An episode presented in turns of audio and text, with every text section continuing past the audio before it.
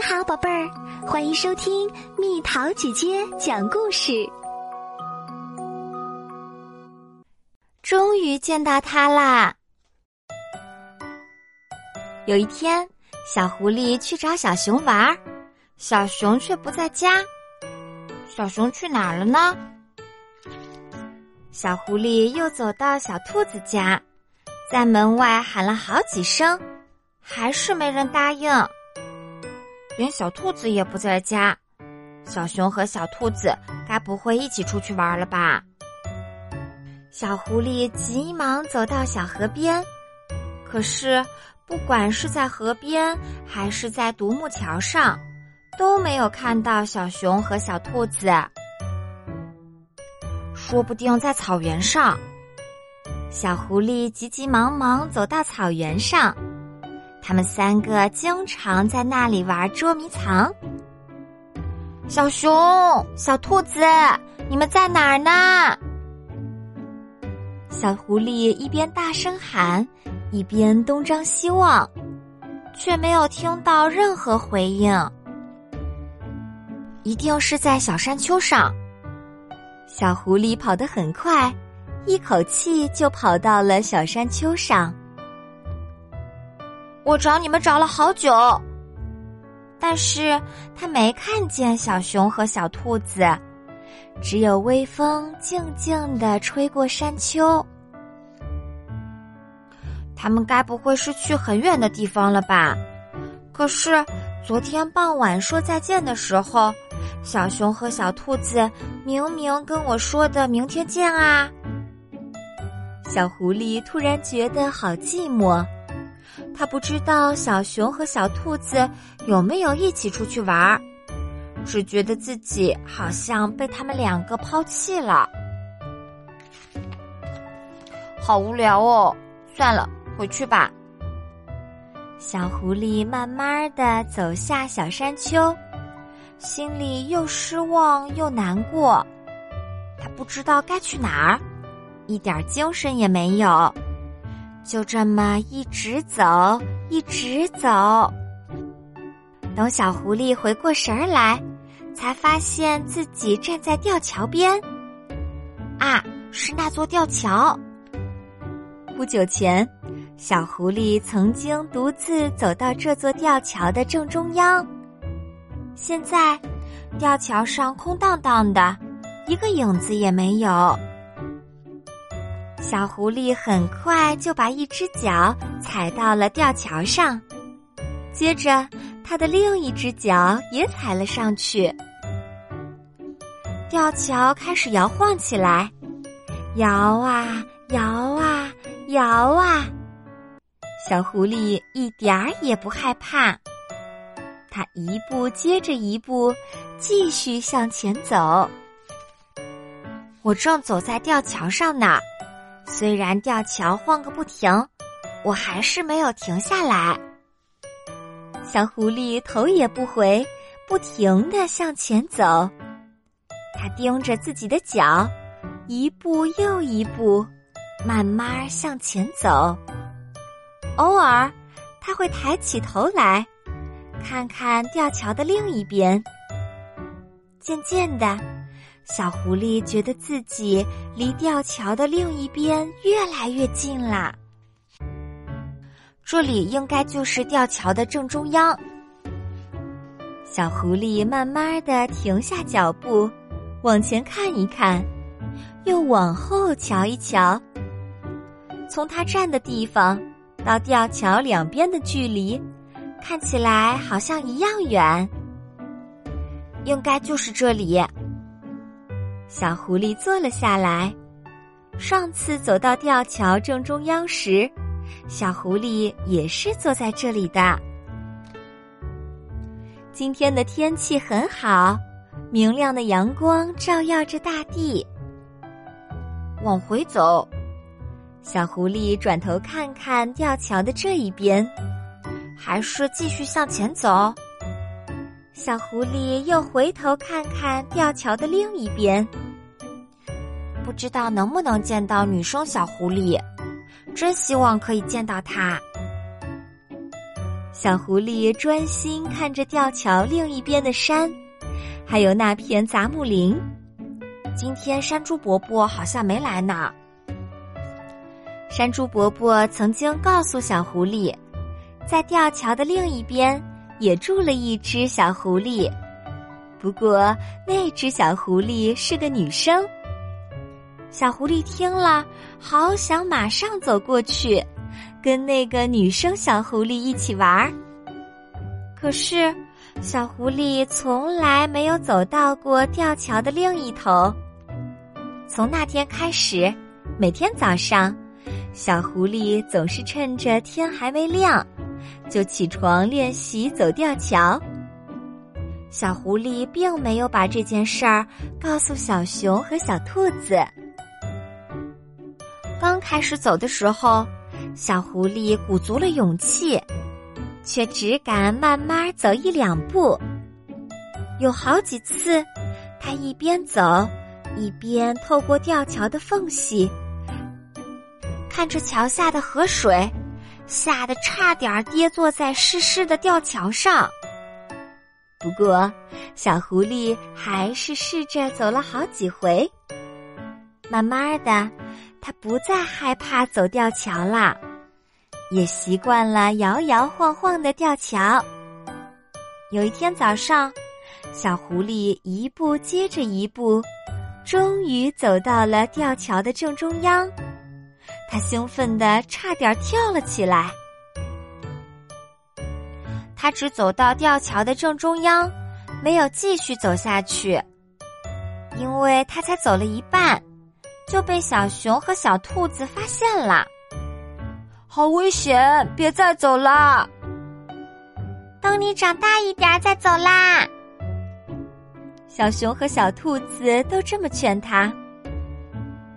虽然小狐狸已经走了一半，可是剩下的另一半到底能不能顺利走完，连他自己也没有把握，而且。小狐狸也不想让小熊和小兔子替他担心。小狐狸没有继续走下去，后来他再也没到那座吊桥去了。记得那时候还是春天，看来我真的很久没来这儿了。从吊桥上往下看，山谷里的树木已经变成红色或黄色了。该怎么办呢？就算走过去，也不一定见得到它。小狐狸知道吊桥的另一边有只女生小狐狸，但是它不知道它的名字，也不知道他住在哪里。见得到，见不到；见得到，见不到。小狐狸看着山谷里的河流，小声念个不停。小狐狸念着念着，突然看到一片枫叶随着河水飘过眼前。那片枫叶的颜色鲜红鲜红的，好像是从红色的色纸上剪下来的一样。哇，好漂亮！枫叶慢慢的飘走，小狐狸出神的看着。心情也像那片枫叶一样，突然明亮了起来。没关系，就算只是走走吊桥也好，见不到女生小狐狸也没关系。小狐狸下定决心，站了起来，开始继续往前走。这一次，小狐狸只是专心的看着自己的脚下。他并没有抬头看吊桥的另一边，摇呀摇，摇呀摇，小狐狸以同样的速度一步一步的走着。见得到，见得到，见得到，一定见得到。等小狐狸回过神儿来，才发现自己已经站在桥对岸的地面上啦。他往后一看，长长的吊桥还在轻轻的摇个不停。我终于走过来啦！小狐狸累得坐在了地上，他看看四周，连一个影子也没有，只听到微微的风声，还有流水的声音。他捡起一块小石头，用力在地上写下“狐狸困住”。嗯，这样就可以了。小狐狸写完后，拿着石头坐到了一旁的大树下。好累哦，不知道小熊和小兔子回来了没有？小狐狸一边打哈欠。一边抬头看着天空，一朵朵白云慢慢的飘过蓝天，从这头飘到另一头。小狐狸原本睁得大大的眼睛，变得越来越细，越来越朦胧。等小狐狸再次睁开眼睛时，已经过了好一阵子。糟糕！再不快点回去，天就要黑了。小狐狸急忙站起来。啊！他看看地上的字，惊讶的叫了一声。在他刚刚写的名字旁边，竟然多了一行字。那一行字是“狐狸小春”。跟小狐狸写的字比起来。这几个字的笔画细了一点儿，小了一点儿。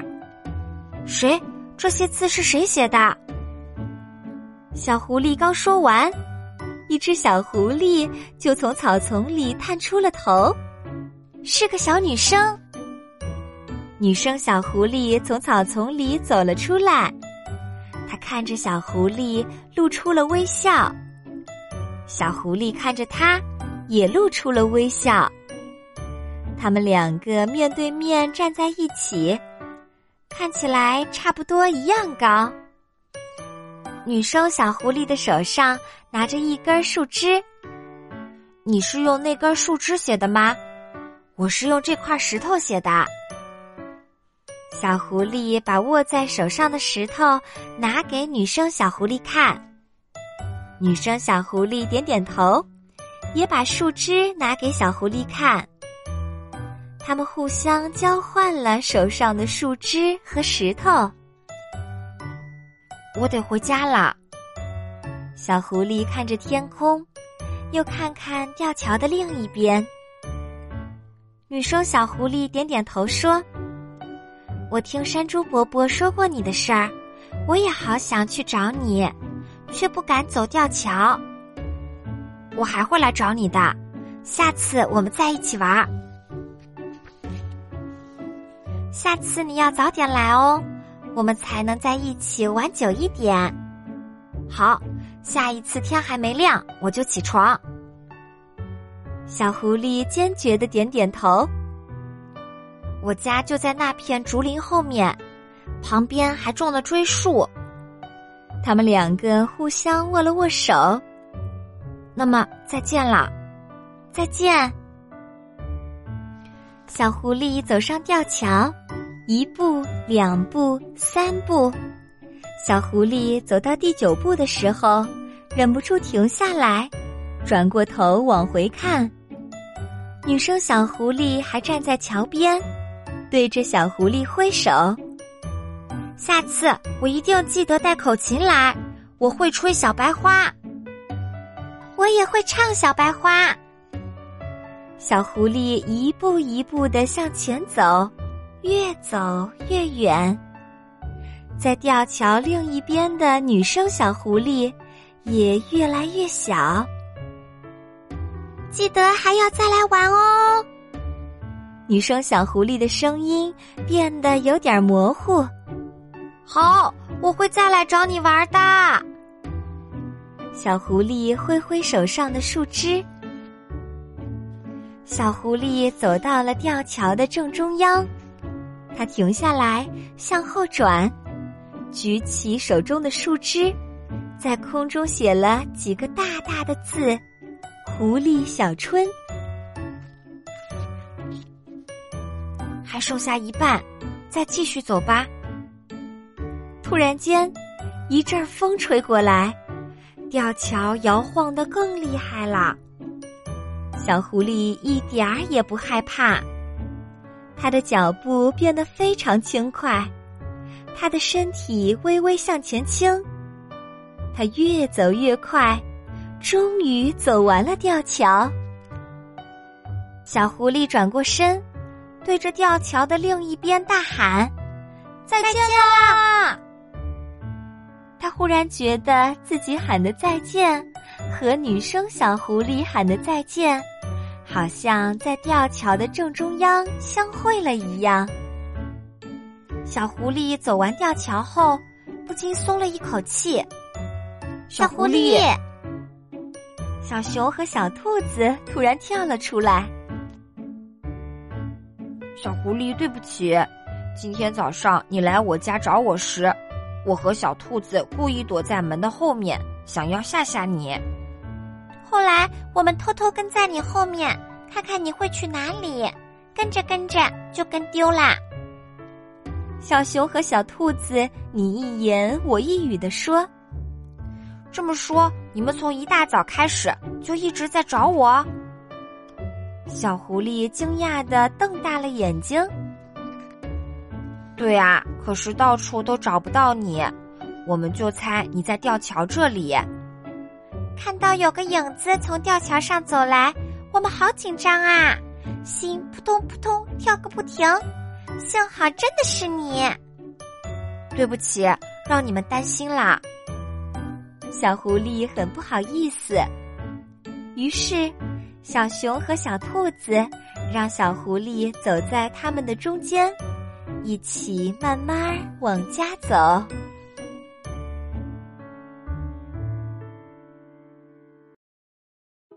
又到了今天的猜谜时间喽，准备好了吗？绿盖儿红糕，里头装满蜜浆，猜猜到底是什么？好了，宝贝儿，故事讲完啦。